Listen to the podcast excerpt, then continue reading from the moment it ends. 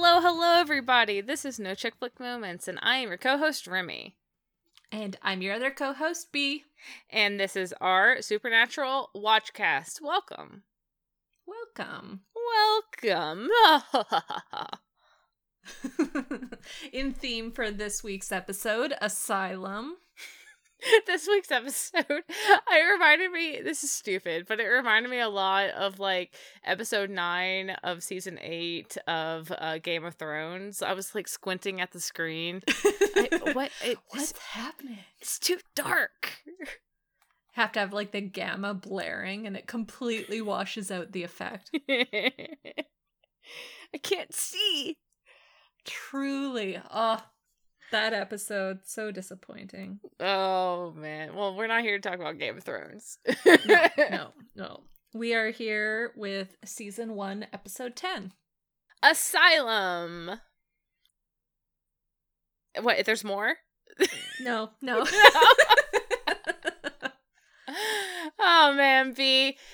Oh, it's been a, it's been a week, but it's, we're here. It's been a week and it's not even over. I know. No, we're here. This is great. I mm-hmm. uh, I didn't even ask you before we started. Um, gut check on this episode. How's how how did it treat you? It was all right. Yeah, there was the parts I remember being good, and then there was a lot of filler getting there. I don't know if I said this on the recording, but I do remember telling you um last week I literally I have no idea what happened this when I heard that this was next week's episode. Mm-hmm. I was like, "B, I have no idea of a single thing that happened in this episode." I I remembered the rock salt chest shot. Yeah. And the whole monologue that Sam gives there in the asylum. But like everything else, I was like, God, it took a long time to get to this instant. Oh man, the only thing that I was thinking of this episode was the one extra. Um, oh, what's his name? Grayson, Gavin, Gavin, Gavin. Um, he has been in other things on TV that I know that he's been in, and I couldn't think of any of them, and I forgot to look them up before I came here. So now I just have that little brain he, worm. He was doing the same thing for me. I was like, this is a known extra, like the capital letters. Uh huh. Uh huh. So I just was looking at him like, uh, I'll, I'll, I'll, I'll get you. I'll get you eventually. I thought that, um, I thought that the content of the episode, yeah, was a little slim, but I thought it was a good, self contained monster of the week. I thought it was acted well, and the pacing worked out pretty good too. Yes, I would agree to that. I don't know anything about film or you know the cinnamon topography. cinnamon topography. But i had the distinct thought the pacing of this episode is very good. I don't know where that thought came from but it's a thing that i feel i know about this episode. Yeah. Gut check turned out to be true. Mm-hmm. Well so um this our Monster of the Week episode is episode 10, Asylum. It was written by Richard Hatem, back from uh, Phantom Traveler, mm-hmm. episode 4. And it was directed by Guy Bee. Now, this is Guy Bee's only episode directed in season one, but he does return to Supernatural season six, seven, oh, wow. eight, nine, and 10.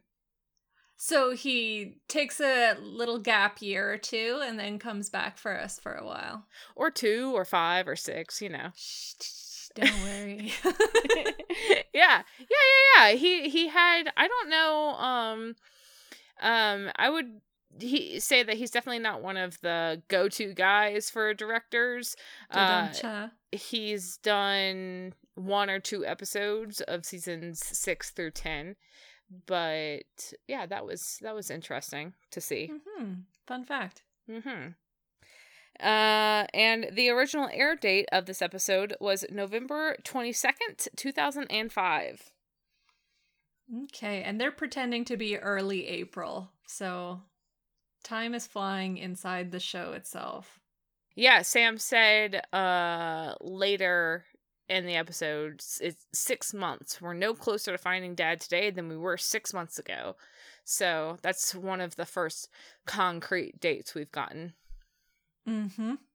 And six months also means they're going to be in Sam's birthday month soon enough. Mm, true. Do they acknowledge it? Let's find out. well, so the synopsis of this episode not Sam's birthday month, so, you know, we'll see.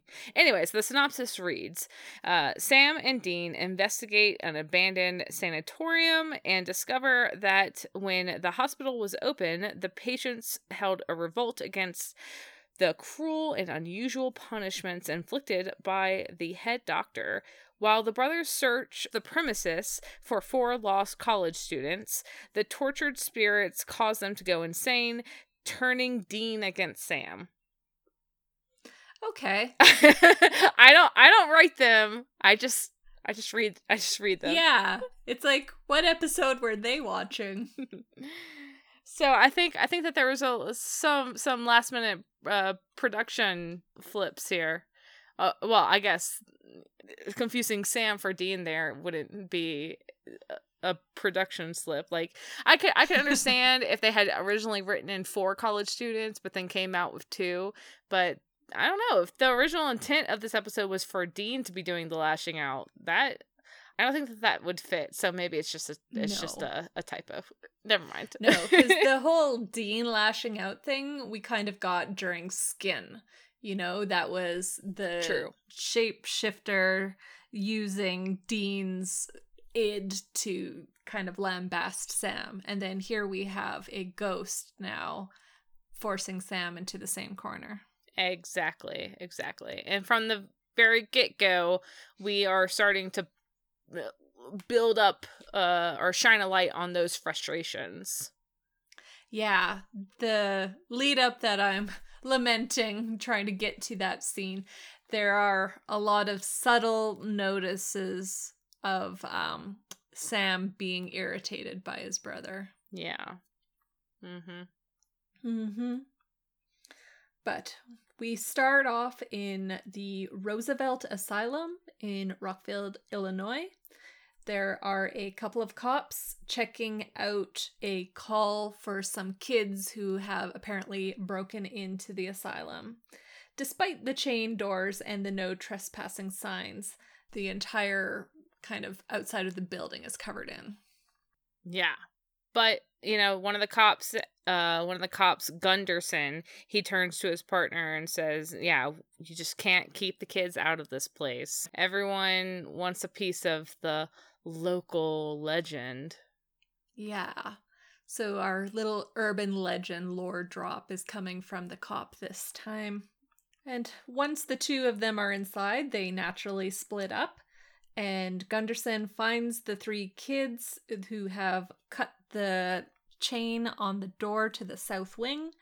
And Gunderson's partner, Kelly, um, wanders into the basement and um, sees a hidden room open up inside one of the rooms he's checking in. Spooky. Spooky. His flashlight is flickering and we don't really know what happens to him because we see him next outside of the asylum.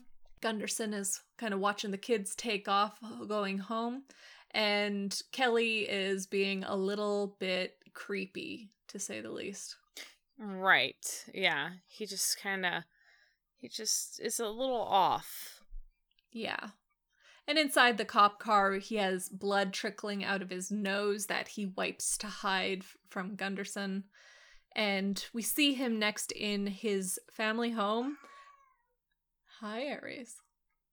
And he has gone upstairs to the bedroom to see his wife, who he apparently has been a little frosty to these past couple days.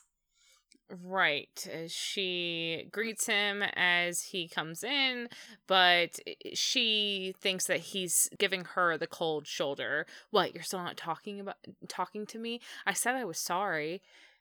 Well, Kelly is unloading his uh his holster and his pockets. He's putting everything on the nightstand and uh as the wife is is saying like why are you still mad he ominously grabs the gun, turns around, and then we cut to the outside of the house where we hear and see the gunshots go off. Yep. There is one shot, a pause, and then a second shot. And that's all we get of his story. Mm-hmm. And, and that local legend that uh, that Gunderson drops on us uh, as the two cops are entering into the asylum, you know, they say that if you spend the night, the spirits will drive you insane. Yes. So, is it true? Let's find out. Title card. Title card. Then we cut to a motel room where Sam is on the phone with some of their father's contacts, but he hangs up without any leads obtained. Yeah, Caleb, Jefferson, Pastor Jim, no one in uh, John's circle has seen or heard from him. Yeah. And without any leads to John actually being alive, um, Sam figures maybe they should put a missing persons in with the feds, but Dean is adamant that their dad would be so pissed if they did that. They're not doing it. Right. Again, Dean is reiterating if dad is gone, then it's because he wants to be gone. He is laying low for a reason, and that's where Dean has his faith. But Sam is pushing on Dean to say, What if he's hurt? What if he's dead? What if we could help? Like, we have to do something. Yeah, he does not have that same faith that Dean has, which means that Sam is compelled to do something. He has to act in order to get through this anxiety. Yeah.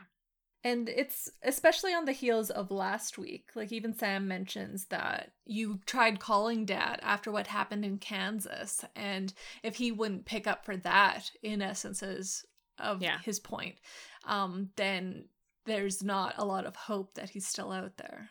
Right, right. Dad should have been there. Uh, what if something is seriously wrong? Yeah. But as if on cue, while they're arguing, Dean's cell phone starts ringing. And as he is trying to find it, um, it goes quiet. But when he flips it open, God bless, um, there's a text message from an unknown ID and it contains two gi- digits. It is coordinates. Oh man, and I didn't even really think about it until just now. But you're right. Dean missed a call looking for his phone. What? Where's my damn phone? He's uh, he's trying to do two, two things at once: argue with Sam and get his phone out of his jacket that's discarded on the bed. And mm-hmm. uh, as soon as he misses the call, the text comes in. But you know, what if he had picked up in time? Truly, we might have you know seen the end of the episode at the beginning. Yeah. But as it stands, Dean is almost gleeful about this. He considers that proof of life, and it's just another direction for them to follow. They look up the coordinates, and he's like, Oh, it points to Rockford, Illinois. I recognize the name of this asylum from Dad's journal. It must be a case. Let's go, go, go. And Sam is pumping the brakes and saying, Wait a minute, why aren't you questioning this more? Right. Doesn't it seem strange to you? A text message? I mean, our dad doesn't send text messages. And if this is a direction, who's to say that we should follow it blindly? Yeah. For Dean, it's enough to think, well, maybe we'll meet up. But Sam is sitting there and saying, well, there's some accountability that needs to be held here. Like, if this is dad, how can he just expect us to do what he says when he's legitimately not even giving a sentence to instruct us? Right. And Dean just shuts him down. Who cares? Um yeah, if if dad wants us there then that's where I'm going to be. So yeah, no questions asked. He's willing to haul Asp over to Illinois and see what's going down. Yep. So that's what they do. And we start the next scene with Gunderson in a pub, and Dean is um, pretending to be a reporter, trying to needle him for questions about his partner Kelly. And Sam is playing the role of I don't know what he's doing, but he's doing it over the top. It's not at all method. well, yeah, so they're doing a bit of good cop, bad cop. Um Dean is playing the pushy reporter. Hey, can I sit here? Oh no, no, no. Look, it'll just be a second. Uh, uh, um, mm-hmm. no, mm-hmm. really, just, just, I just want to hear. I just want to hear what's what's going on with you. No, no, no. I know. I'll get out of your hair soon. Um, not n- ignoring Gunther, not Gunther, um, Gunderson, who is saying, "Look, I just want to, I just want to be alone. No, I don't want to answer your questions. Like, can't I just, uh, you know, be left to my beer in peace?" So that's when yeah. Sam comes in to um to forcefully uh, remove Dean from the table and he pushes them away to say, "Hey, show some respect. The guy's an officer. He just lost his partner. You're a real jerk." And Dean leaves so that Sam can uh, capitalize on that goodwill. Yeah, there is definitely a heroic shine being cast on this guy. Um, and they're trying to use that sheen. I say they, but ultimately Sam is trying to use that sheen to um, wheedle his way in and ask his questions about what happened that night in the asylum. Right. Right. Which Sam gets his answers. Uh we don't we don't see the conversation with Gunderson, but Sam orders them both a drink and sits down to talk with Gunderson and we next see him exiting the the pub and he has gotten the information that he needs. Roosevelt Asylum. Yep. So Sam and Dean reunite in the parking lot, and we essentially find out, um, first of all, that Dean's a little miff that Sam pushed him so hard. Um, it, I guess, was not what he thought their plan was. And again, this is going to be a cue that we have into Sam's mind later in this episode. Um, but regarding the case, um, Gunderson talked about what happened at the asylum, and it was in the South Wing that apparently all of the shit kind of goes down. Yep. And is it here that Dean says, "Wait, the South Wing"? That that sounds familiar. Yep, he does pull out the journal, and there is this newspaper article from 1972. Um, two kids died when um, three went in, one went insane and killed the other one and themselves, it sounds like. Yeah. And so if the question becomes, you know, did Kelly have a seed of crazy in him that found fertile ground and went nuts, or was it something that drove him to it?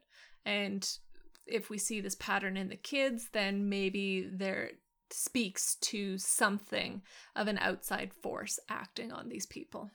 Right, exactly. You know, according to Gunderson, Kelly was a great guy, uh nothing out of the ordinary. So, what's with the what's with what happened? Yeah. So they check out the asylum in the daytime, which feels like a rookie move, but I guess that's what we're doing. What do you um, mean? It feels like a, I I'm about to get onto these boys for going back at night. I'm like they say as they are patrolling the halls and you know commenting, well, the doors must have been locked, so was it keeping people out or was it keeping something in? Um, but they're walking around with EMF and they're like, yeah, we're getting no readings. And then Sam even says, yeah, they're not active sometimes during like certain hours of the day. Like, why would you pick that hour to go if you're trying to find out if something spooky's there?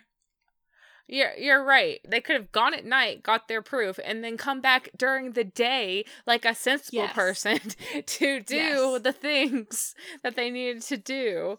Yes, like oh, there's an hour where they're not active. How about we go then? Exactly, exactly. But yeah, like you said, they find the doors to the south wing um that uh that look to have been chained closed. Uh there's a lot of graffiti, a lot of damage around the um um what what what I call it the entryway the the the reception area Yeah. of the asylum but this one wing seems to have been you know undisturbed for some time and uh that's one thing that Dean is saying like this this place has been here been closed down for 30 40 years why now Yeah. And that's where the whole is there something being kept in or was it meant to keep people out? mhm And we're going to find out it's a bit of both. But Well- as they're patrolling the halls in the South Wing, Dean is teasing Sam, you know, saying ghosts are attracted to his ESP.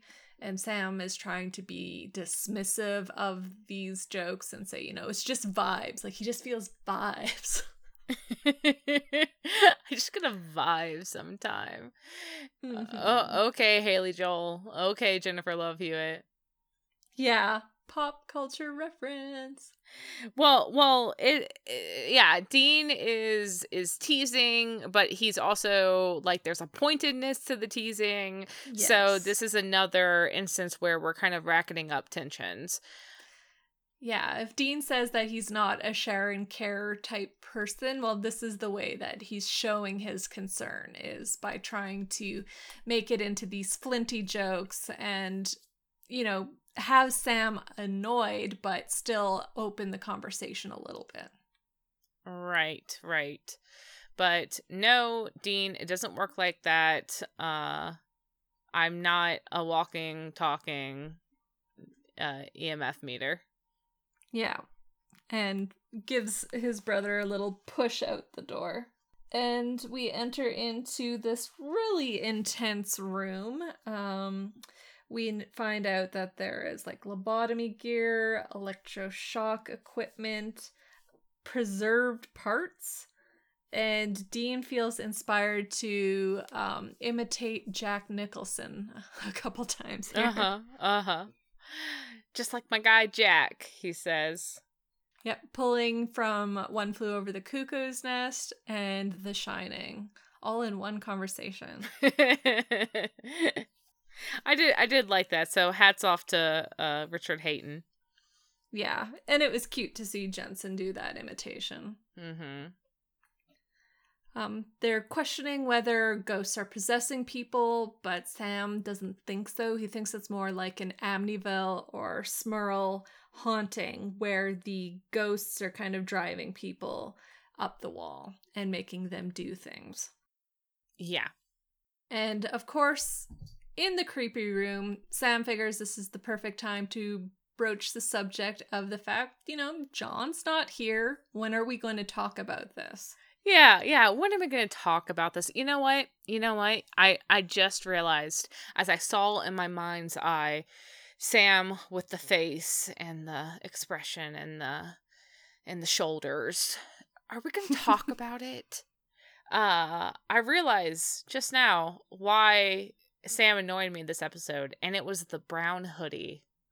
That that poo poo brown hoodie It that does him off? no favors. Yep.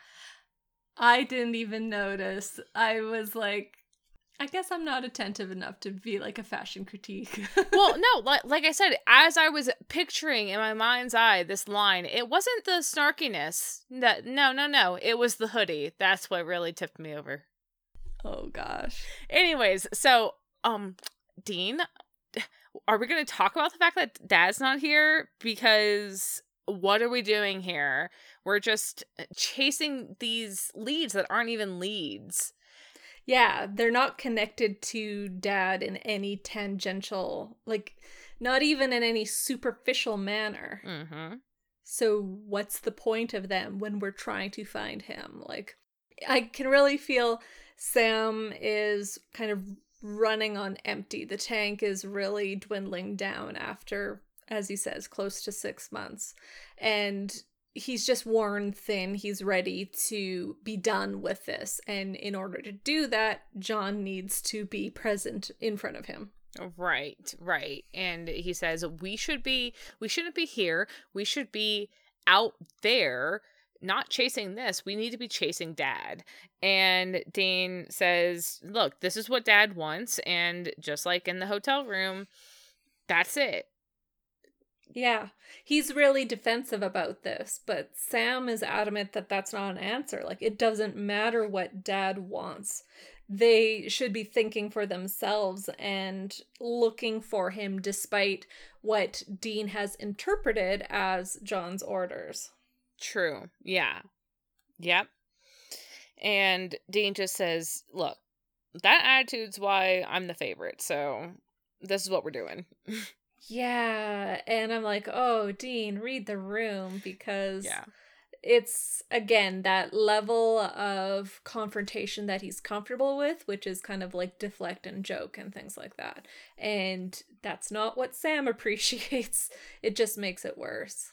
Right, right. And I get I get Sam here, right? Because he is just beating himself against the, a brick wall on both fronts. He is Yeah. the one that we always see calling around chasing like chasing the traffic cams and calling John's friends and trying to find some something. But Dean's the one that alternates between just going along, you know, we'll see him when we see him, and um this here, which is uh oh I don't know, we'll just like following what dad wants, following dad's orders is the way that we're helping him or like it's it's, Yeah. it's the thing that's actually getting us closer to finding him, but Sam doesn't see it that way. Yeah, and I agree with you. I can definitely see Sam's perspective because he's like, I don't care how many coins I plunk into this machine, like, I shouldn't have to do all of the hoops and jumps and the things that dad's asking me from afar in order to see him again. He's my dad. I should just be able to see him. Right. And I think if Dean was able to commiserate even a little bit, being like, you know, I really get you, and I can see how you want to do the missing persons report, but like, if he met Sam even an inch more in his direction, I think that could have really mitigated a lot of Sam's frustration. But that's not how Dean approaches it at all. Right, right. And like you said, these brush offs uh, that Sam keeps getting from Dean are uh, not helping. So, No. And we're going to see soon enough how um, tight lipped it makes Sam about what um, basically he's been doing with his day to day and how he feels about spending this time with Dean. yep, yep. Yeah, because in this room, they find a name placard and it has Sanford Ellicott, Chief of Staff, on it. So it prompts them to go do some research, and it comes in the form of Sam booking an appointment with a psychiatrist, James Ellicott, who we find out is Sanford's son. Yeah, this was an interesting direction. now, I'm- Truly. I mean, I don't know. This was just obviously weird and awkward and callous, but eh, that's kind of a running theme this this season. I see they're they're pretty heavy-handed with their tactics. Yeah, like you really couldn't Google, you really couldn't hit a book. Are you telling me that a riot in a sanatorium would not be documented anywhere besides with the guy's son? Son, well, let's let's let's go through what we're talking about here because yes. we see Sam in the waiting room, and um, then we introduce James Ellicott, like you said, the psychiatrist that Sam has apparently booked an appointment with, pretending to be just you know someone who, hey, thanks so much for getting me in at the last minute here. Uh, so they are going into a therapy session. Yeah, and Sam is trying to play um his role as he's, you know, a local history buff. Hey, I recognize your name. Can you give me the information about the south wing of the asy-" like buddy, it's not working because this psychiatrist is like, you know, we're here on your own dime. Like, we should be talking about you. Tell me what you've been up to. Oh yeah, not much. Yeah. Um. No, tell me. But uh, no, really, tell me more about your father's brutal murder. Like the way that Sam didn't even have a cover story truly planned is just an indicator of how poorly thought out this approach was. Like they didn't want to try another Gunderson approach where they meet the guy in a bar after hours and try talking to him. No, we're going to sit inside of the psychiatrist's office and you're going to use the word interesting too many times. It's very suspicious, Sam. and it leads to Dr. Ellicott here making a bargain. Be like, tell me something honest about you, and I'll give you some information that you're looking for. Um, how about we talk about this road trip, specifically about your brother? So Sam has like a cartoonishly like gulp moment that oh my god, this scene. Oh man. Well, really all that Sam shares uh here in this scene uh in between trying to dig for additional information on the Roosevelt riot of 64 he says yeah no um i'm good. Yeah w- oh what have i been up to? Hmm hmm um well i've been on a road trip with my brother for a while. Yeah that's been cue the facial twitches tm tm tm yeah, and the Mad Libs of just interesting, interesting, interesting. Yeah, that's been fun. Yeah, loads of fun. Oh my god, flashbacks to my performance review. it's fine. Um we don't actually hear what his thoughts are or what he exchanges with Dr. Ellicott, but um, he does leave this appointment with information about the Roosevelt riot in 64 that they didn't have before. Right, right. So, what happened was um, the residents of the South Wing were the uh, especially difficult cases the clinically insane, the uh, criminally insane and uh, Dr. Ellicott Sr. Uh, was the chief psychiatrist, and in 1964, the South Wing residents uh, revolted and there was a, a, a violent takeover of the asylum in which uh, multiple patients and staff were killed and some of the bodies were never even recovered. Yeah, namely Dr. Ellicott Sr. himself. His body was never found. Yeah, and and D- Dean says, "What do you mean never found?"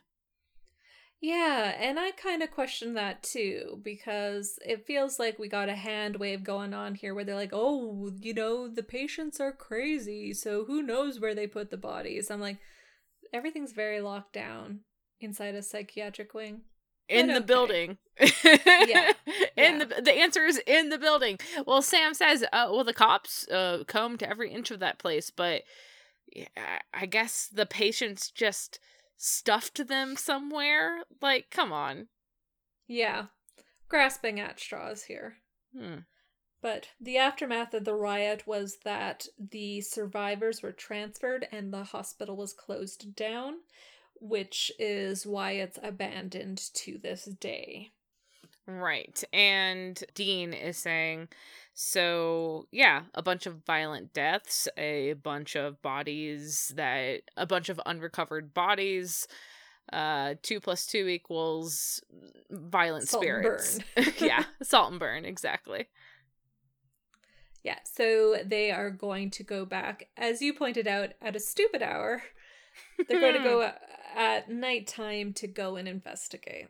Exactly. You could ser- not only do you have better light, Dean, Sam, if you're looking for hidden passageways, guys, but uh maybe you won't be attacked by these multiple spirits that you're speculating might be uh terrorizing the hospital to the point of like violent murders come on Truly. Like maybe they're just in the habit of like we dig up graves at night, so let's check out haunted buildings at night too. Like it's just all shades of wrong. But it's what they're doing.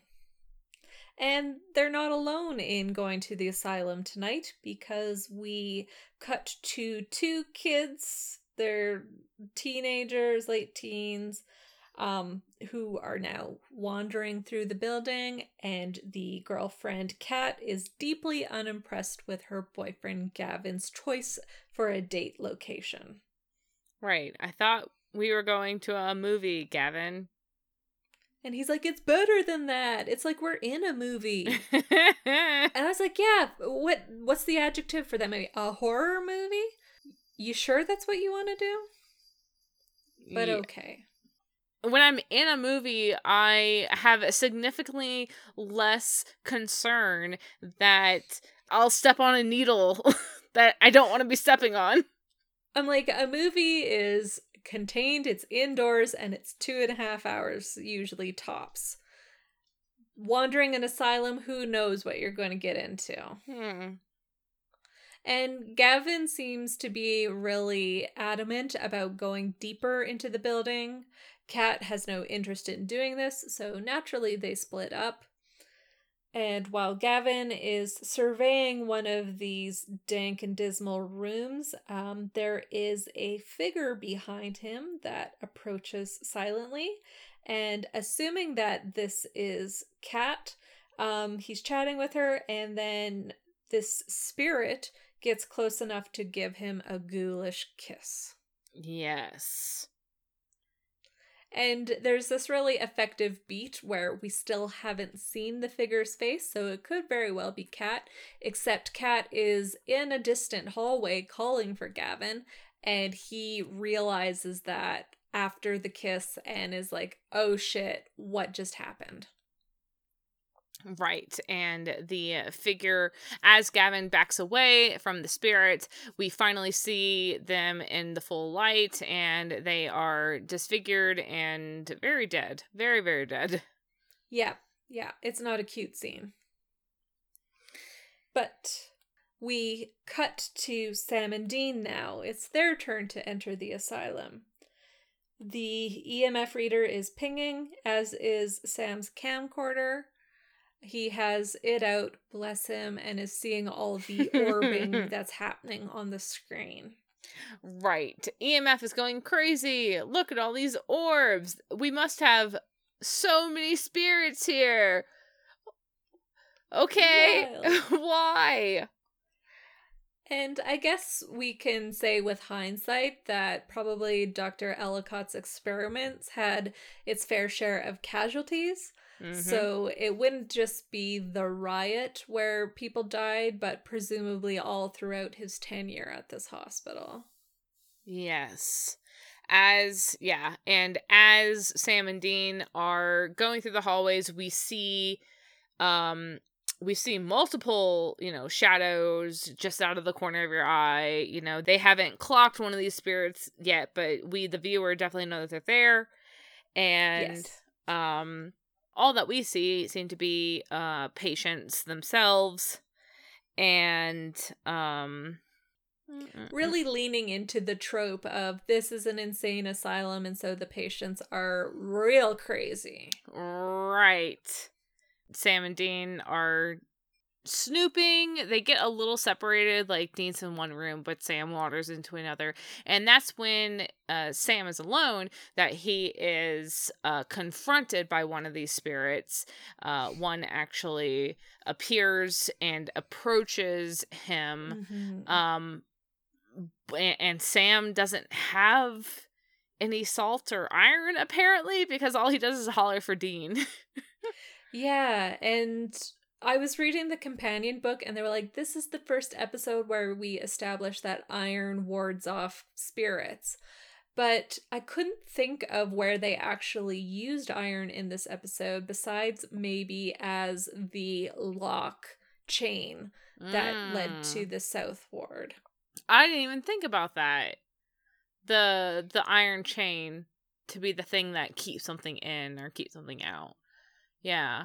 Yeah, that's my guess because these spirits uh, don't move through walls? Question mark. We're going to just let the logic be the logic. Well, yeah, and they don't they're not, you know, taking a crowbar to any of these spirits. So No. and we when we were talking about the chain, they didn't say eh, oh th- this is iron that would be effective Yeah. in keeping the keeping the uh ghost contained, but yeah. Yeah, the show's in such baby stages yet that like they barely invented salt rounds. They haven't figured out iron crowbars yet. true. True. Bliss. Wow. So yeah, this elderly ghost was approaching Sam and he's backing up and kind of going, "Dean, Dean, shotgun." And Dean fires off a salt round and the ghost dissipates, but Sam is bit taken aback by the fact that it wasn't attacking him, it was just approaching him like peacefully.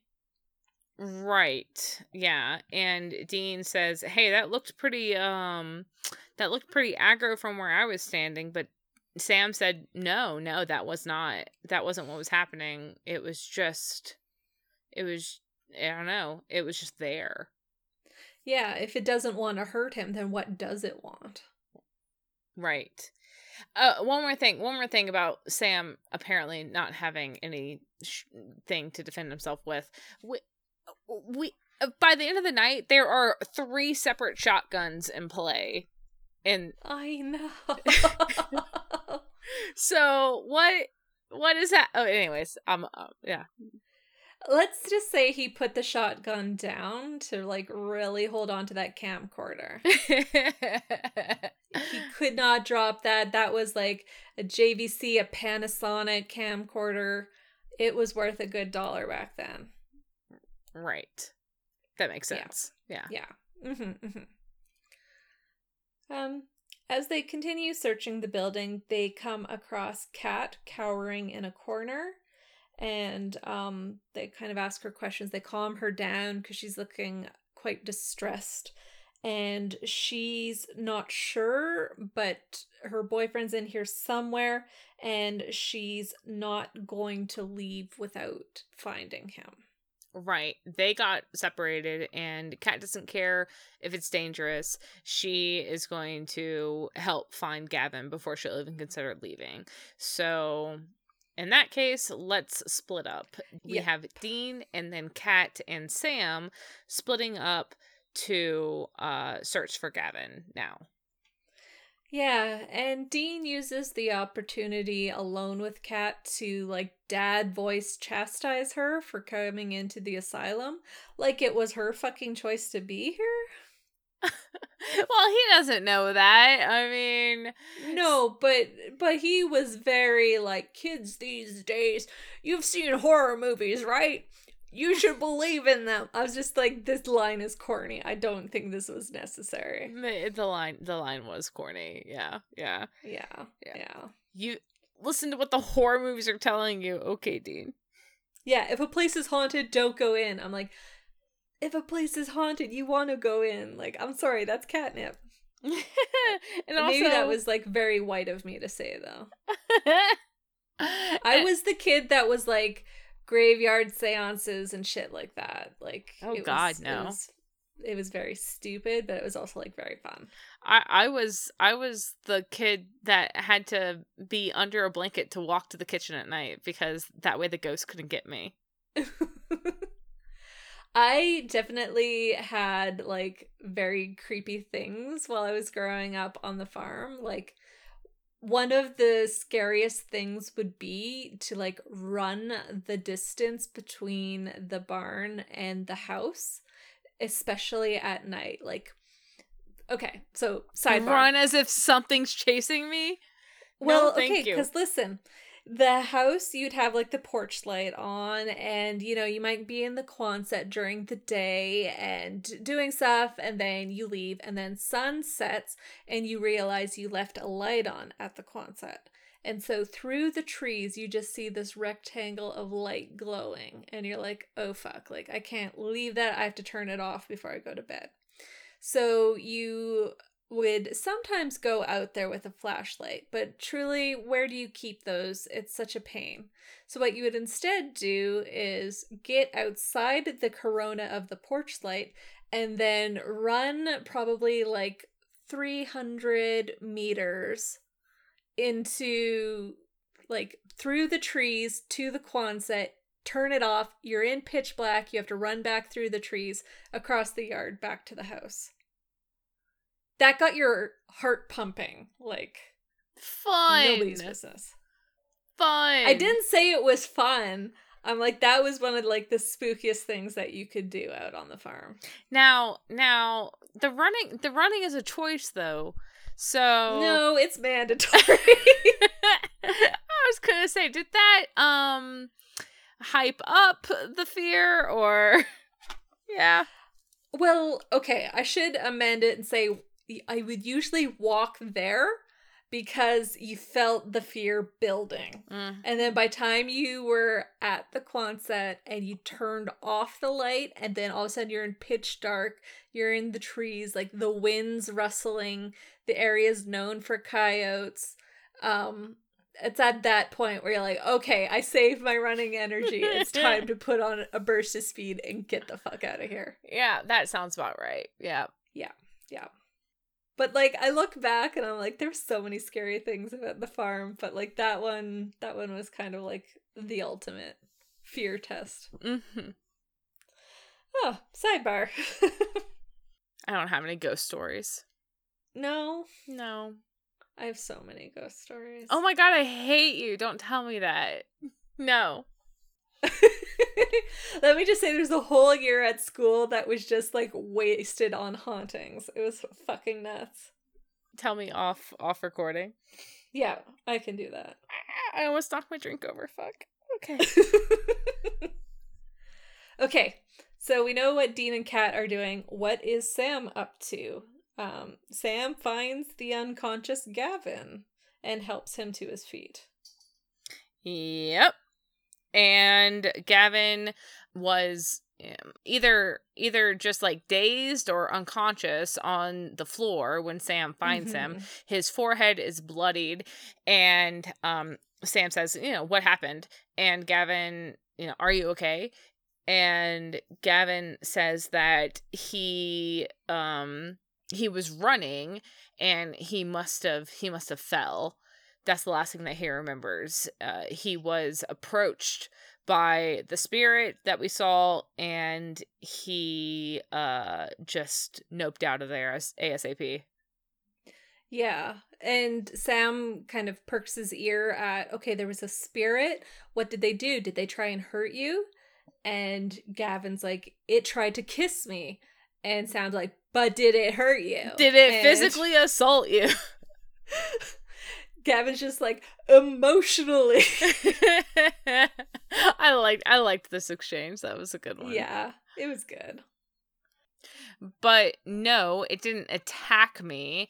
It kissed me and uh I think it tried to whisper something into my ear. Sam is like, "What? What? Tell me what?" I don't know, dude. I ran. Yeah, my focus was not on your priorities at that moment. Right. I have no idea what the ghost said to me. I was just trying to get out of there. Yeah. Yeah. So we go back to Dean and Kat, and Dean's flashlight begins to flicker, but he assures her that he has a backup um, lighter that he's going to use. And she's standing behind him. She feels something tug on her arm, and she complains to Dean that he's hurting her. But when Dean turns around, we see it is like a corpse hand that is on Kat's arm. And it pulls her into one of these side hallway rooms, into an examination room, and the door slams shut. Dean cannot pry it open. Right. Yeah. It is is being held closed by some force. Yeah. and it sucks for Kat right now. She is screaming. Sam and Gavin hear it. They come running and they're trying to figure out what's going on. Dean just cannot knock the lock open on this door, but Sam is saying, you know, Kat, what you need to do is basically A, calm down, and then B, look at the spirit, try and talk to, like, hear what it's trying to tell you. Because I don't think the spirits in this place are harming us. They're trying to tell us something instead. Right. Basically, um, for all of Dean's prying, he can't get the door open. And Sam says, if you want to get out, then this thing isn't attacking you, but it's holding you here for a reason. You need to hear what it has to say, you need to face it. Yeah. So she freezes in place, and as this kind of grotesque spirit leans in, um, the next thing we see from outside the room is that the door clicks open and Cass is sorry, and Kat is able to walk out and she says the number 137 was what it told her. Right. And one note before we move on between Kelly at the beginning of the episode, uh, Gavin and Sam, no, Dean now, uh, we're starting to understand that when the flashlight starts to go out on you, that means that something is close by. Yeah. We're getting some lore about how lights flickering are impacted by spirits. Mm-hmm. Which you would think mm-hmm. that Sam and Dean might know instead of spending some, you know, t- some 10 seconds shaking the flashlight really hard and looking at yeah. it instead of your surroundings. Like when uh, with sam later in the episode he's so diligent like like checking his corners. He's got that shotgun up the whole time but then as soon as his flashlight starts flickering he's like the fuck? This is my primary focus. I'm going to click it on and off until i get knocked out. Oh my god. Anyways. Yeah. Um so yeah, Sam and Dean have a quick conflab about the room number. Um, they need to find out what's there, what the spirits are so agitated about. And so Sam is going to lead Kat and Gavin out of the asylum while Dean checks out room 37. 137. Right, right. He's going to go look for the room. So, on their little journey out of the asylum, Kat is asking Sam why anyone would want this job. And Sam kind of deadpan snarks, I had a crappy guidance counselor. and she asks him, So Dean's your boss? Which is just another little needle because Sam is quite adamant, like, no. Right. Yeah we have a brief cut to Dean pushing open the door to room 137, and it appears to be Sanford's office. Um, he does find a secret panel behind one of the wall sections, and inside is a journal all about Sanford's sick experiments on his patients. And we have some ghostly whooshing around him. Right.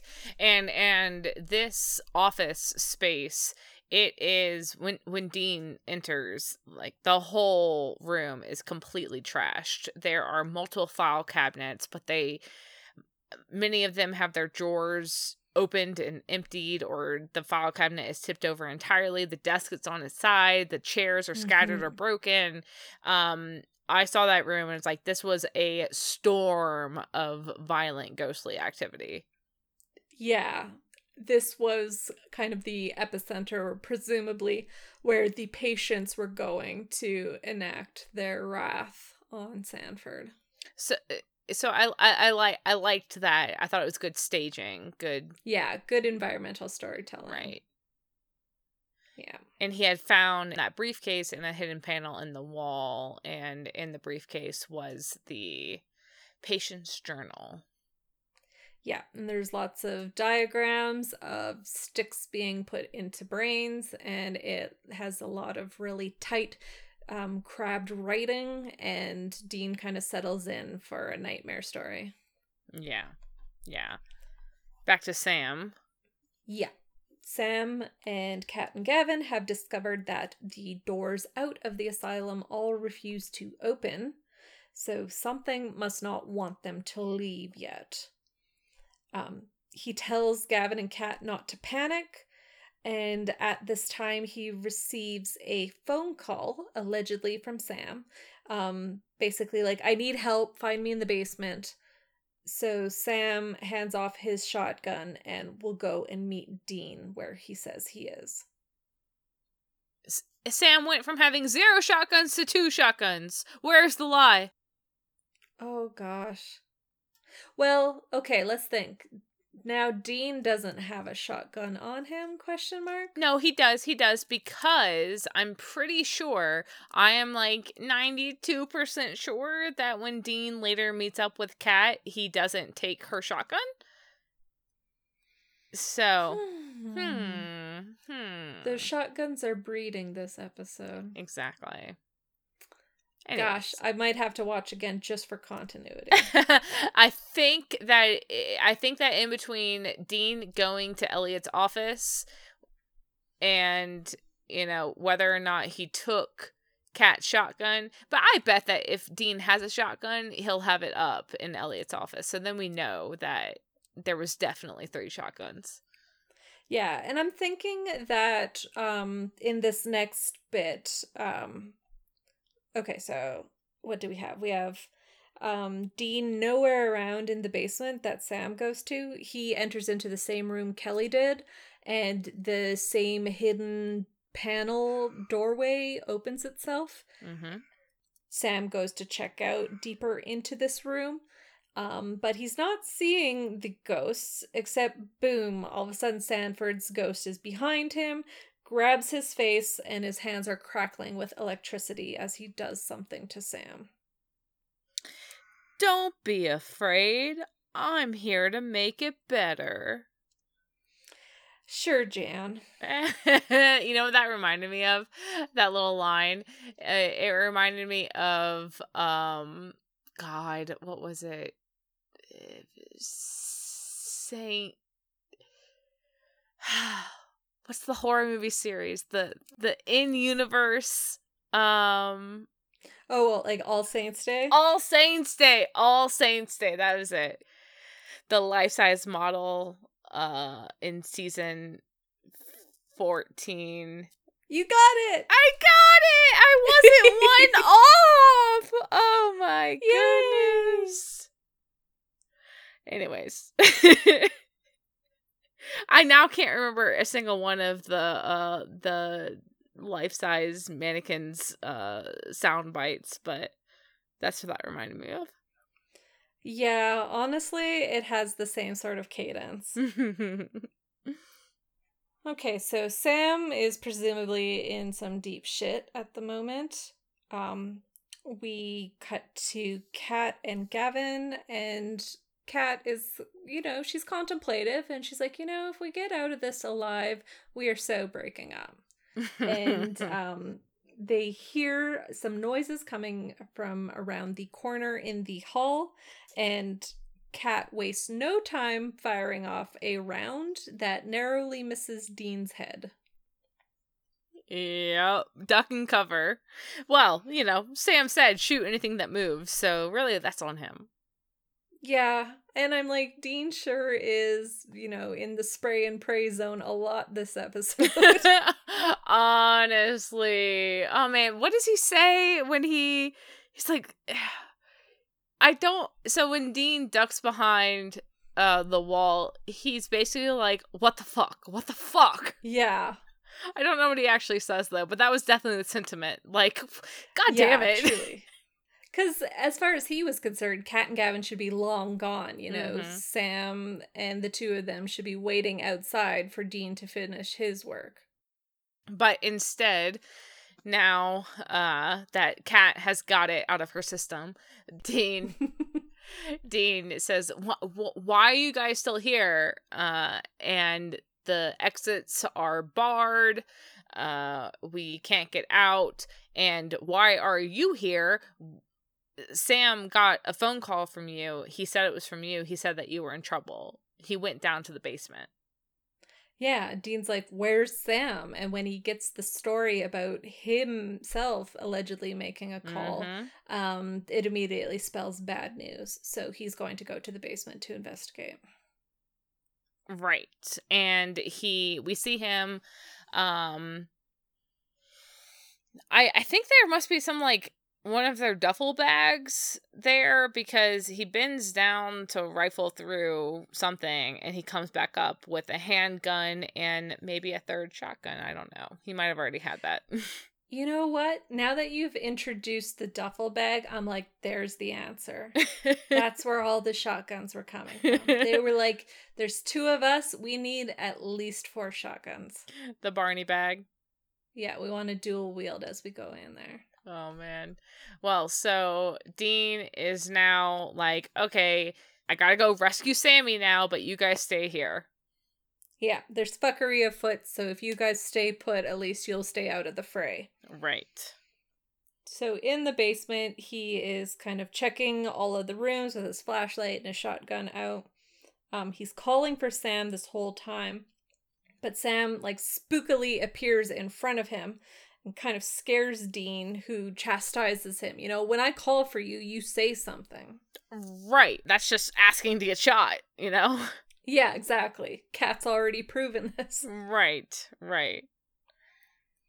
Um, here's where he updates Sam about what Ellicott was doing, the experimentation on the patients, Mm-hmm. um, and that the patients probably rioted against him because of that.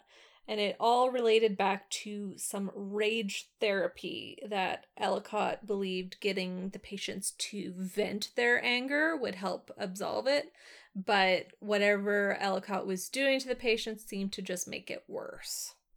Right. And this extreme rage therapy, it wasn't providing his patients a way to um release their anger. It was just building it up to a point that the riot happened and really just they became homicidal.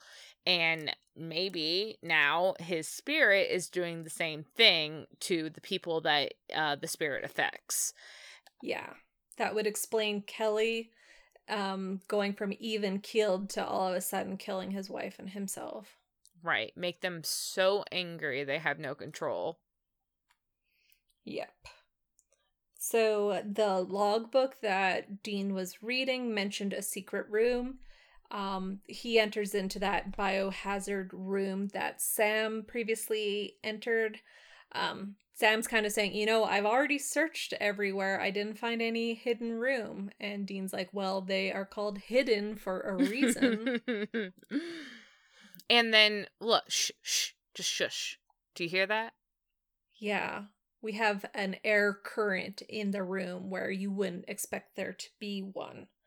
So Dean gets low to the floor and he feels a gap between the floor and the wall where the air is moving through.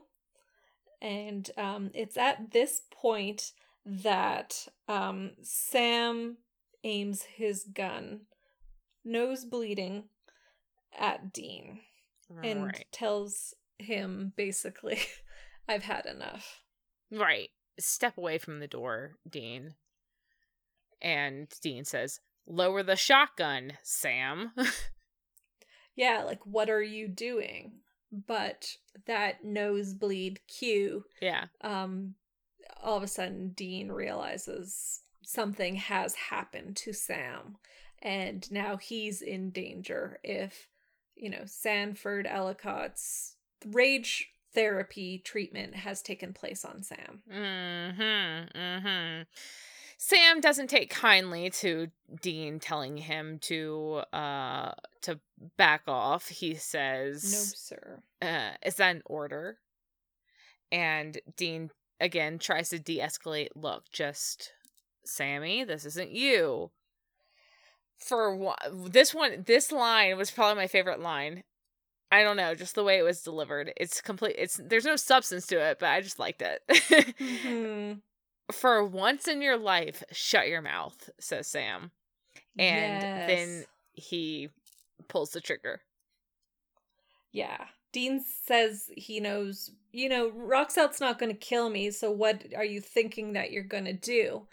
Um it might not kill him, but he still takes a chestful of it and it slams him back through that hidden doorway and Sam looms over him as Dean regains consciousness. Man, and I'm like, Dean, I'm pretty sure a round of rock salt to the face will uh do some fucking damage, Dean.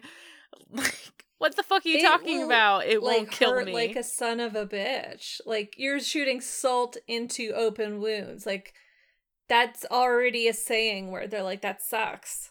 And now you're taking a chest filled with rock salt. Like big yikes. Well, I think that well, I took issue to what Dean said when he was like, "Oh, come on, Sam, it's rock salt. It's not going to kill me." I'm like, "Rock salt can definitely kill you. You are facing down a shotgun at close range to the chest or like I said, if you took that to the face, then I mean, what do you think what do you think the fucking impact velocity of that is it's uh something that could probably kill you i don't care if it's rock salt versus buckshot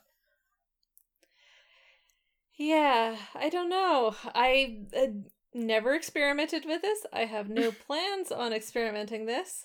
Um I'm like Kill Bill Volume 2 demonstrated that it sucks, but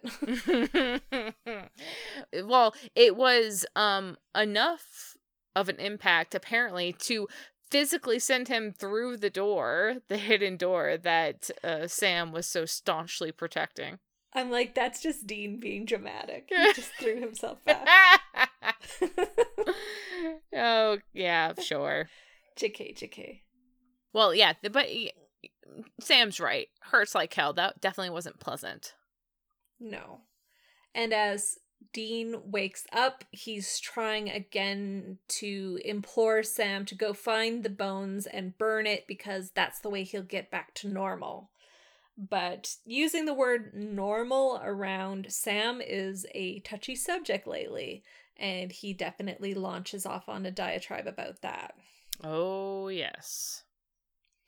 like he is already normal and he's just telling the truth that you know Dean's a good little soldier who follows dad's orders without question and he's just desperate for approval like Sam's basically saying I have a mind of my own but like what are you but just like dad's puppet Right. Sam is saying a lot here. He is saying, No, me? I'm fine. This is normal for me.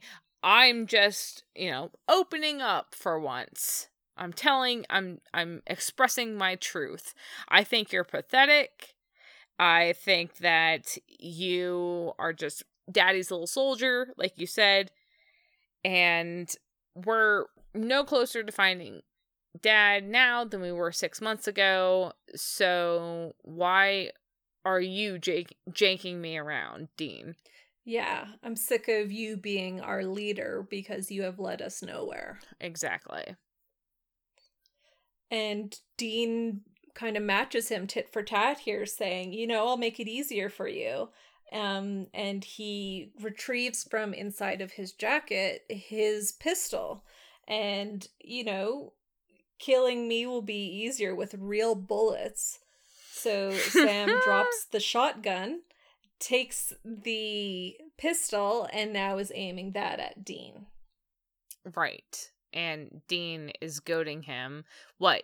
You're gonna what? You're gonna do it? You think you can really do it? You think you can kill your own brother? Do you really hate me that much? Yeah. And this pose that they're in, um, you know, Sam looming over with Oop. Ba, ba, ba, ba, ba, ba, ba, ba. Um, and this pose that they're in with Sam looming over Dean with the gun raised, the official companion describes that scene as Sam works out some issues he has with his brother. I'm sorry. What? That's what they have quoted it saying. Sam works out some issues he has with his brother. I broke the sound limit on that one, so sorry, fam. but I'm sorry. I works I out some issues. when I fucking read that. Works out some issues. works out some issues. Excuse, excuse. I know, understatement of the century here when Dean's like, fucking kill me. If you're gonna kill me, do it with one good shot. Like, are Oh you really able to kill your brother? And then he pulls the trigger. B. I know! The answer It's is so yes. juicy. Are you really able to kill me? Do you really hate me that much? The fucking answer is yes, apparently. And how fucking Dean has like a moment you see him react to that. And like it comes up at the end of this episode where he's saying like he's not a share and care type of guy, but he that that hits him Yeah. as solidly as a bullet. Like that's a blow to him. Yeah, and I mean, okay, so so Dean gave Sam the pistol. Um they are having this very intense confrontation where Sam is now properly towering over a prone Dean and he has the pistol in Dean's face and he pulls the trigger and the pistol is unloaded. Yeah. Dean has sleight of hand removed the clip and uses the opportunity now to kind of grab Sam's armed hand. That's such a silly sentence. Or to forearm? grab his, his, weapon. his oh right right right right. And then with his right fist clock Sam in the face. right. Sam goes down. Dean staggers up. Sam is still trying to rise so he's so dean is just like what? No. Take Yeah. two. I I really liked um the beats for this scene, like this this little bit here, because you can see Dean is still really struggling with the pain of being shot with rock salt. Um and so it's not like an easy thing for him to get to his feet and then punch Sam again. And I just like when fights show the people with their wear and tear yeah. and just how he's almost exasperated as he apologizes to his unconscious brother. Sorry, Sammy. right. Yeah. No I, th- I i did i did like it. It wasn't um like you said you you saw that struggle so. Yeah, and like they could have done like a dramatic blow by blow brother fight, but instead they kept it simple and kept the story going. right yeah So Dean is surveying this hidden room. He is completely missing the fact that Sanford's ghost is walking around him nearby. Um, but he does cue on to this little tuft of hair that is sticking out from the door of this cupboard.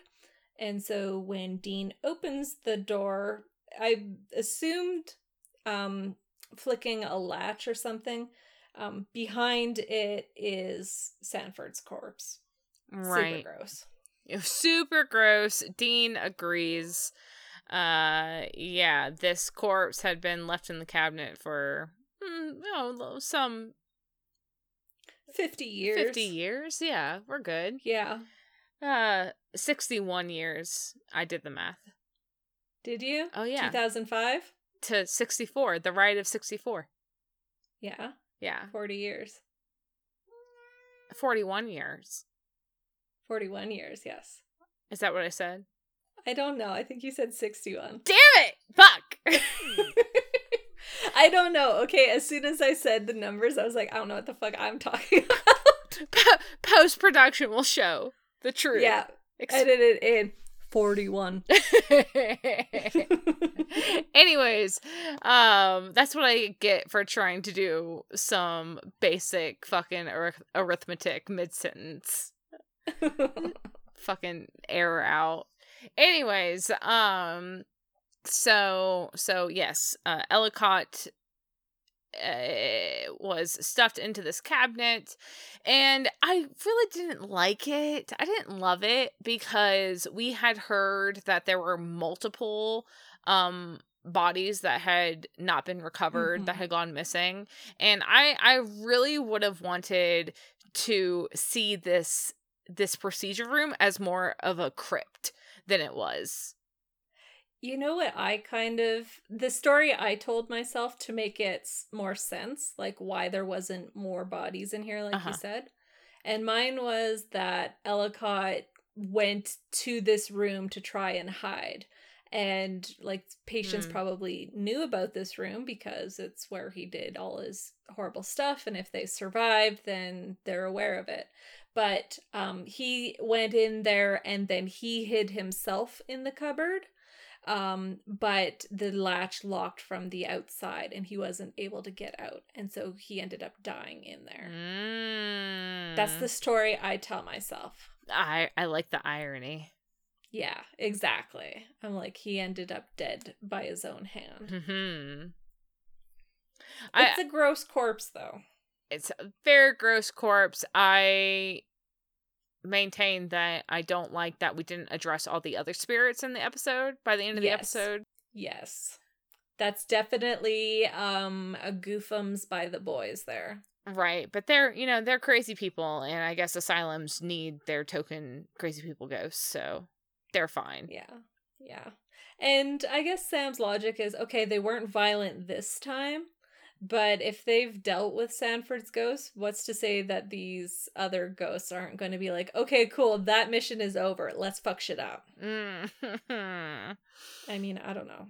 I I assumed that uh, Sanford's ghost released the other spirits from their eternal torture because all the other ghosts wanted was to um was justice for their killer or not their killer but you know the person that tortured them in life I I kind of dig that. Yeah, like that, you know, these aren't all necessarily spirits that passed away during the riot. They could have been lingering Mhm. um after dying by Sanford's hand and then they were somehow connected to him and then once he was gotten rid of they were released as well. hmm And they weren't trying to point the boys in the direction of, you know, where Sanford's corpse was, where they could destroy Sanford as a spirit himself.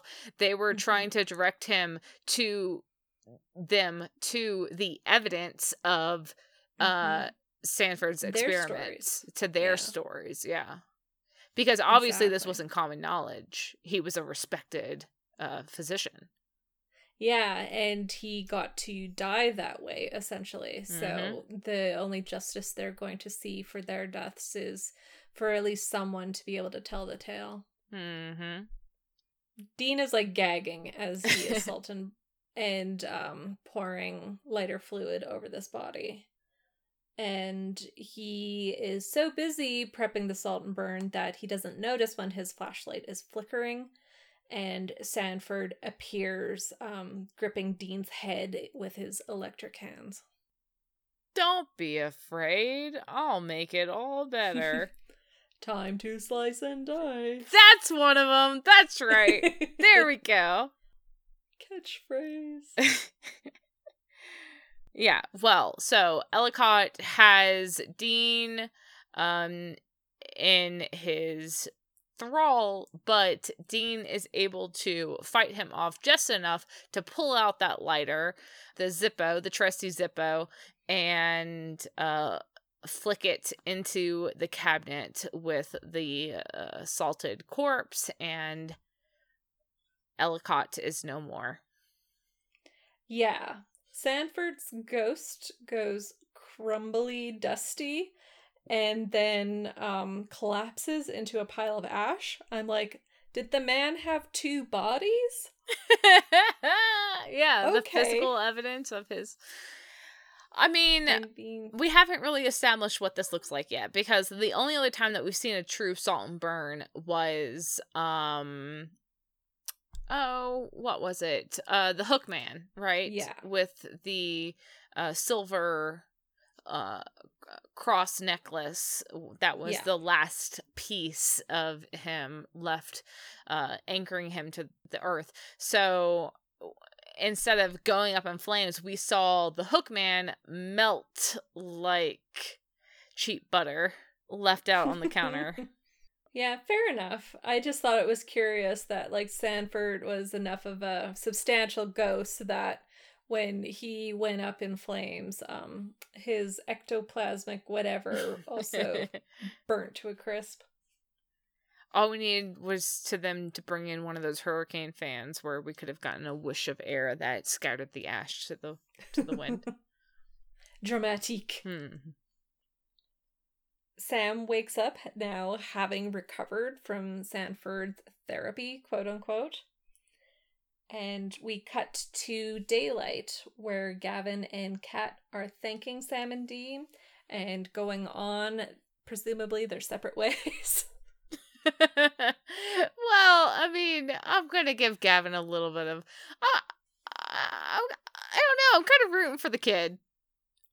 I don't know because I'm like, he did bring you out there and didn't tell you that this was what you were going to be doing. And then you had to like deal with ghosts in your face and he got kissed by a corpse. Like it wasn't a good evening all around.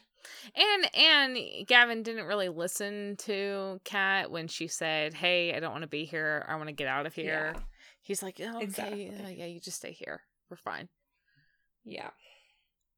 And then she had to kind of carry the majority of the weight keeping them safe. hmm True, true, true. All right, Gavin, you'll Yeah. get him next time. Now that Dean and Sam are alone, um, Sam is apologizing for what he said, and he didn't mean any of it, he swears. But Dean is more surprised that Sam even remembers what he said because that's not um, kind of the story that Dean had ready in his head. Right. Yeah, you remember all of that? Sam says, I said some awful things, right? And he says, I just couldn't control it. What, Yeah, what does he say like- exactly? He says, he says, it's, he said something and then it's like, I wasn't in control, is what he said. Yeah, it's it was like he got was taken over and it was mm-hmm. just spilling out of him like Right. The way that he the way that he said it, like it was definitely a little ambiguous and like, you know, I just couldn't put that filter back on. Or maybe that's just me projecting, but I mean, maybe it's Sam's way of just saying, like, I was aware, but there wasn't a part of me that could kind of reverse the flow of this. right, right, yeah. Well, so I don't know. This is going to be my takeaway for the episode because here Sam is saying, "Look, I'm really sorry, man. I didn't mean those things that I said. I I I really, you know, are we good? Are we okay?" I'm like, "Sam, you you literally tried to kill your brother. You're not Yeah. apologizing for that. You're not apologizing for pulling the trigger on him. You, eh, you I keep coming back to the line, "Do you hate me that much?" And Sam pulled the trigger. And not only did he pull the trigger, but when he realized that the clip was empty, he pulled the trigger again and again and again until Dean physically put him down for it.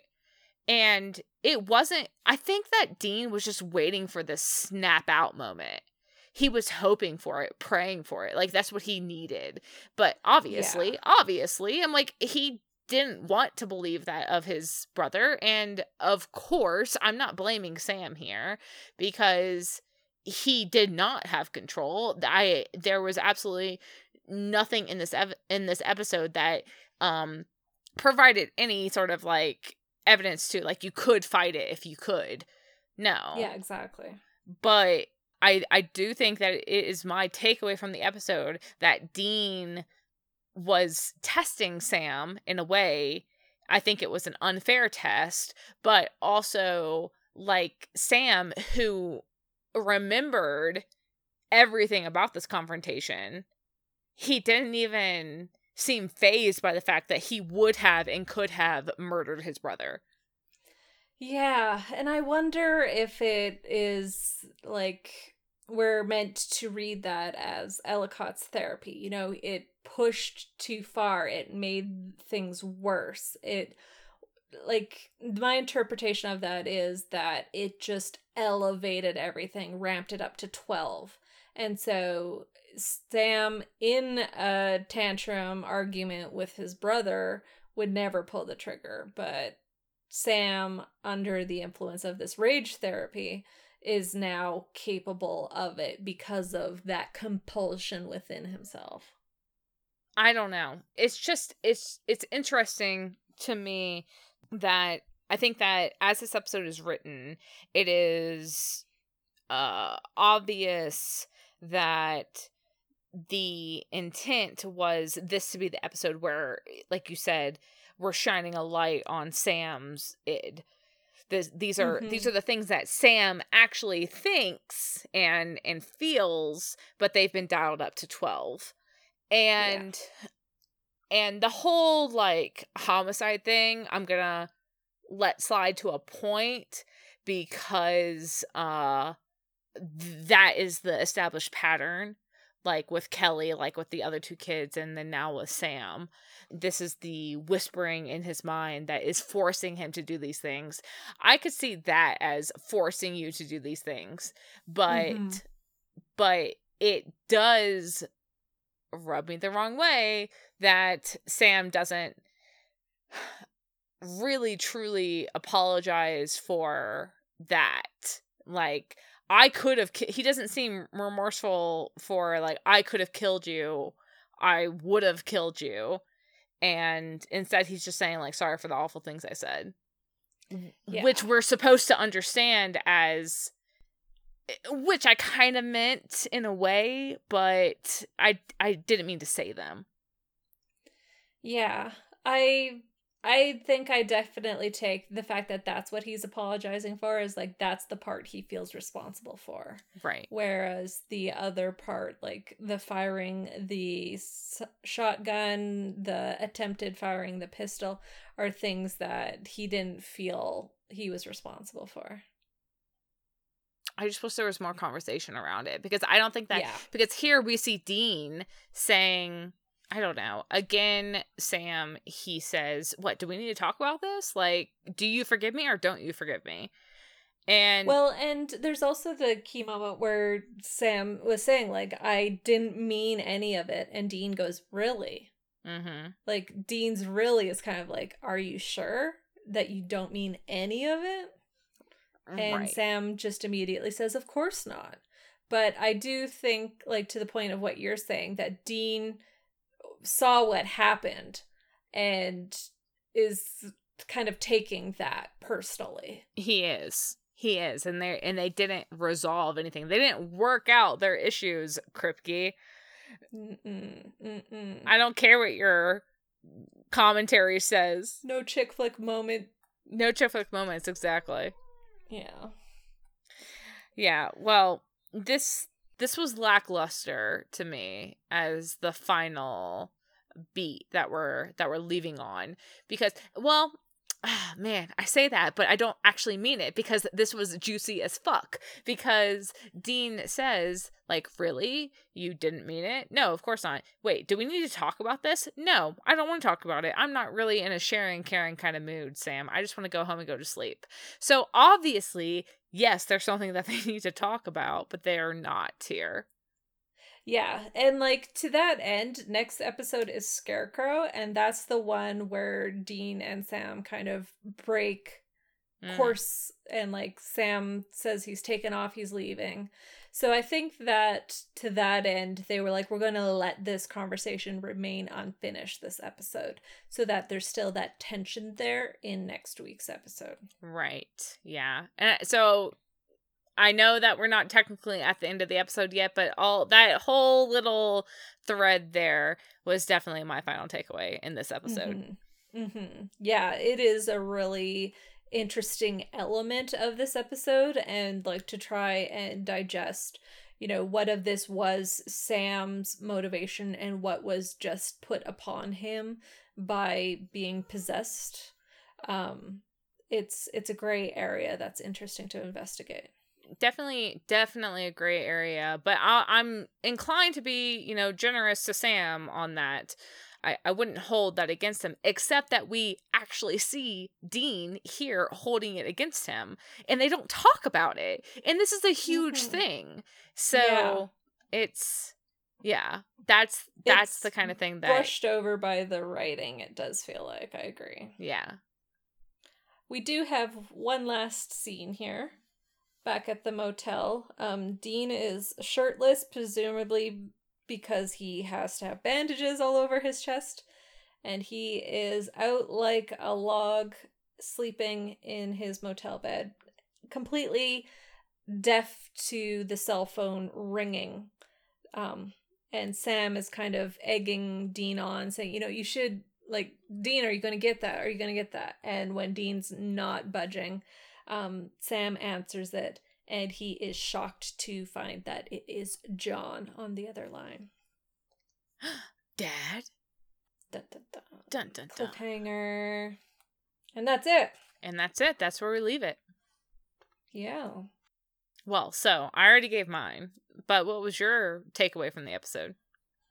Um, I think we've kind of covered it, but it was just basically having a spotlight on Sam's frustrations at this point and um, really having the brothers' relationship be that kind of, you know, we've been in close quarters with each other too long, we need a break.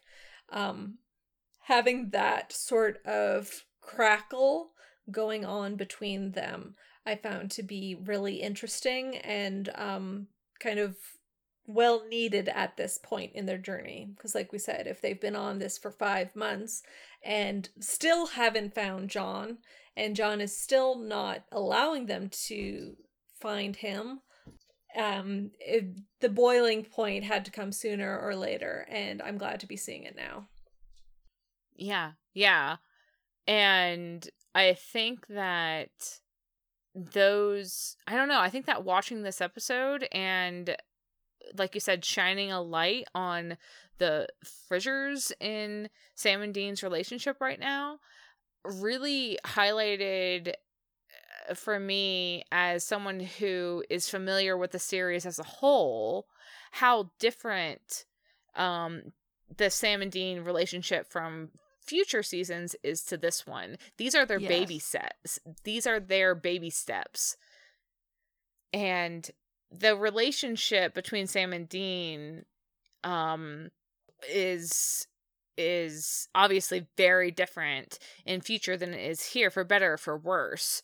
Um we'll talk a lot about you know codependencies and and such like that but that that do develop over time. But it was just very stark to see these Sam and Dean of season 1 and how still they're they're not really familiar with each other yet. Yeah, and like Dean, I feel is probably still a little f- afraid of Sam going back to the life he had before, mm-hmm. and that Sam is not really back. He's just here because Dean can help him find their dad, and then hopefully he'll have answers about what happened to Jess. Like, I still feel like Dean at this point um takes everything as temporary and he's really trying to stay the course keep upbeat and ignore that elephant in the room Well, and so does Sam. Um, you know, they're they don't have that. Yeah, I don't think that either of them know that they're in it for the long haul yet. Or no, I mean, I don't know. I Dean is a bit more complicated, but S- Yeah. Sam at least, you know, he has a goal. And I, I just think that you really hit on something when you said that he is feeling um the rub of uh, just being stuck in in this one place no closer today than he was 6 months ago uh in in close quarters with Dean a dog chasing its tail you know, just in, in this situation. It's not where he thought he would be. It's not where he wanted to be. Yeah. And he's very much someone who needs to act. And when he has Dean telling him this whole time, no, we can't do that. No, we can't do that. Um, it's just it's just egging him into a worse mental state. Mm-hmm. Yeah, so I I really like this episode, especially for the um dramatic moment in that hidden room with the whole rock salt firing off like that whole element I found really engaging because you don't often see your main two protagonists um, go to the level of firing off a shotgun at each other. Yeah, yeah, you don't. Which is yeah, so yeah, it was just... very striking. Exactly. And that's why this episode stood out to me. I remembered it for this rewatch was mm-hmm. that scene right there was just so unexpected and um really brought to light some of the tensions that were going on in a really effective way. I agree. I thought it was a good episode. I enjoyed watching it. Uh again, I would put this in my mind as a as a really solid standalone. Yeah, I think so too. But yeah, episode 10, season 1, Asylum. I yep. say that I liked you a lot, but I'm sure that in 6 months I will forgot that you had existed again. but but one episode that I definitely have not forgotten exist is next week's episode, which is season one, episode 11, Scarecrow.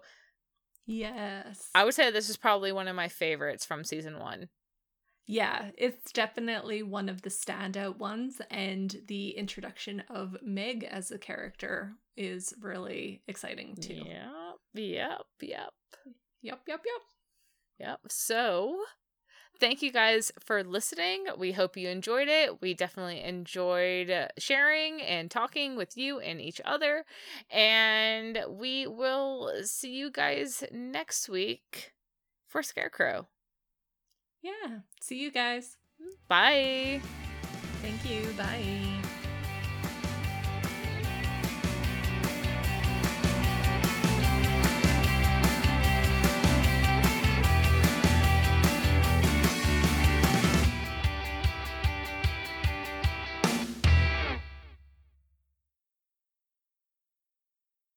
Gavin takes the shot, has a little fort. Hi. Hi. Such strong eye contact. eh. He's just getting quieter.